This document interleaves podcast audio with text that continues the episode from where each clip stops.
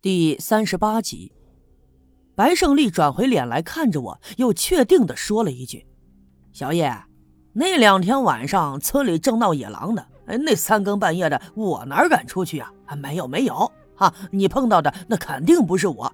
哎呀，你呀，还是赶紧去找赵六姑去看看吧，没准儿你真的就招惹了鬼魂了。”听他这么一说，我就一时语塞了。我完全想不明白他为什么会这么说呢？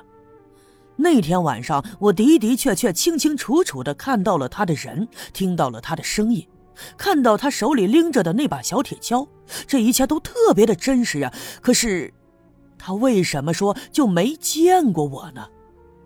难道真如赵六姑所说的，那天晚上喊我的、跟我说话的，是个鬼魂吗？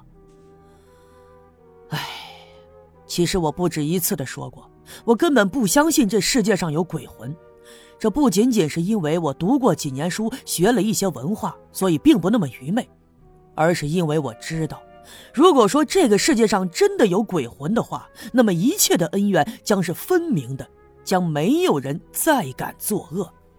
听他这么一说呀，我彻底的懵了，我不知道这到底是怎么回事一时间愣在原地，不知所措。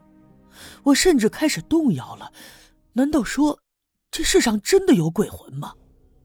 在那一瞬间，我的心里是思绪万千，一直回忆着我来到刘家镇之后所遭遇的种种无法解释的，到现在我也弄不清楚的事情。难道说，真的是有鬼魂在背后作祟吗？也许是因为我的心里如此的烦乱，并没有注意到此刻的白胜利和刘耀宗的脸上表情，他都是异样的。而白胜利的脸上闪过了一丝尴尬，可是啊，他努力的控制着，所以他的眼睛一直盯着我，其实也并不是在看我，而是在逃避着刘耀宗的目光。这时候，刘耀宗眉头紧皱，他毫不掩饰自己的一脸疑惑。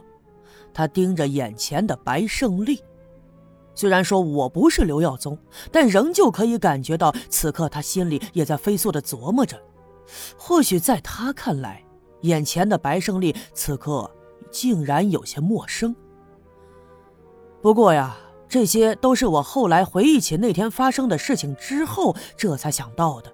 当时啊，我只顾着吃惊了，所以什么也没有在意。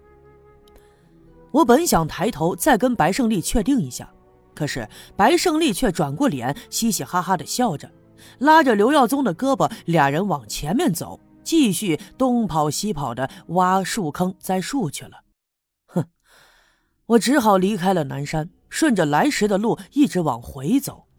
路上我一边走一边琢磨，可是无论如何我也想不清，最终我还是决定去找赵六姑，把事儿跟她说一说。既然我现在弄不清为什么会这样，那就先假设这世界上真的有鬼魂，就假设我那天遇到的真是鬼魂好了。走下了山坡，穿过了荒草甸，又跨过了那条小河，我碰见了老郑和几个小分队员，他们人人手里拿着镰刀，正在野地里砍那些干枯的树枝。我想起来，他们在村部里商量过。要用这些树枝来做简易的稻草人，插在田里，用来吓唬那些挖种子吃的喜鹊。我心里有事儿，所以就随便的跟他们打了几句招呼，就打算继续往前走。我是想去赵六姑家里一趟，把刚才跟白胜利谈的这番话呢跟他说一说，因为我觉得现在整个刘家镇上上下下，也只有赵六姑才是一个最明眼的人。可是啊，就在这个时候。我突然听见不远处传来一个女人的喊叫声，她喊得声嘶力竭，就好像发生了什么重要的事儿。快来人呐！老郑，你快来呀！大事不好了！包画匠他……这一声来的突然，大家伙都吓了一跳，连忙抬头循声看去。就在前面的小路上跑过来一个人，这不是别人，这是下队里的陈寡妇。就见他一边跑一边大声的喊着。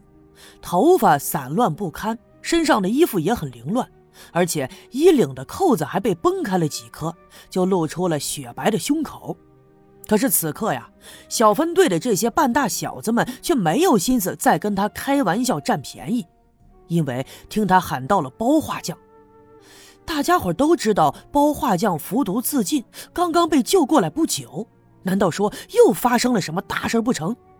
于是人们赶紧噼里扑隆的扔下了手里的活计，也顾不上许多，撒腿就朝着陈寡妇的方向跑。老郑跑在前面，他一把拉住陈寡妇的胳膊，就问道：“哎，这包花匠到底咋的了？”此刻的陈寡妇已经跑的是上气不接下气，看见了老郑他们，一下子就有了主心骨，蹲在地上大口大口的喘着气，说不出话来，只能颤抖着手指着包画匠他们家的方向。这一下子，老郑也没心思再多问他了。就带着身后的那些保安队员撒腿如飞的朝下队跑去。我心里头也十分惦记这位包画匠，刚才那些烦乱的情绪也一下子抛到了脑后，紧紧的跟在了老郑他们的身后。在经过赵六姑家门口的时候，我下意识的歪头朝院子里看了看，院子里空荡荡的，没有人。而赵六姑的男人也没有像往常那样用大镰刀修整荆条编竹篮子。不一会儿的功夫，我们跑到了包画匠家，还没等进院子，就听见屋子里传来了一阵呜里哇啦的喊叫，这声音有些嘶哑，一听就是包画匠的动静。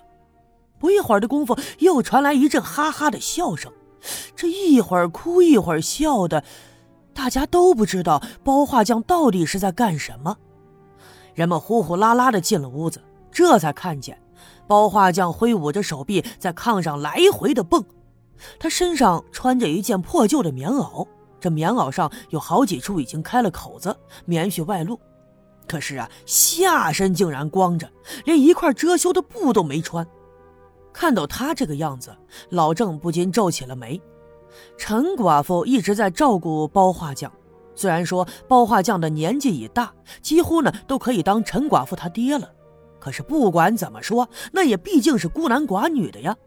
这这大白天的，他怎么就脱了裤子了？嘿，怪不得陈寡妇会吓成那个样子。哎，老爸，大白天的你这是干啥呀？赶紧把裤子穿上。可是包画匠仍旧在炕上连蹦带跳，丝毫就没把老郑的话放在心上。就好像老郑以及他身后的那些小分队员根本就不存在一样。这个时候，左邻右舍的也听见了屋子里的异样，纷纷的来到了院子里。有些人挤在窗前，探头探脑的往里边张望。当然了，这其中呢还有一些好事的妇女，她们一眼就看见包画匠没穿裤子，当时把脸羞得通红，赶紧转过身，这嘴里还不住的唾骂。哎呦呦呦，这个晦气的呀！这么大岁数了，怎么就成了个老不正经了？哎呦，我的天哪，吓死我了！我，哎呦！可是包画匠完全就不在乎这些，仍旧在炕上连蹦带跳，嘴里头还呜里哇啦的喊，说着一些人们听不懂的话。我眉头紧皱啊，我总觉得这好像有些问题。当然，老郑也看得出来，他还自言自语地说。呀，这包画匠怕不是得了失心疯吧？听老郑这么一说，人们又开始议论了起来。啊，包画匠这人呐，平时就老实啊，你看少言寡语的。别看他孤身一个人，年纪又大，这生活嘛过得又拮据，可是那为非作歹的事儿从来不干。你说这平白无故的被那陈寡妇冤枉了一顿啊！说他黑天半夜的拿了一纸人摆在他门口来调戏他，并且呢因此喝了农药，看来呀那是受了委屈了，心里头极度的憋屈。哼，虽然说吧他已经被救活了过来，但是肯定啊你想啊对吧？这心里这个坎儿他是过不去的，所以还说不准他就真疯了呢。但是啊不管怎么样，不能任由他这么折腾下去。于是，老郑和几个小分队员就连忙跳到炕上，七手八脚的把他摁倒，又找来了一条破裤子给他套上。你想啊，包画匠哪是这些年轻小伙子的对手？他使劲的挣扎了几下，也就没了力气，趴在炕上呼哧呼哧的喘着气，这嘴里头啊，仍旧是叨叨咕咕的念叨着。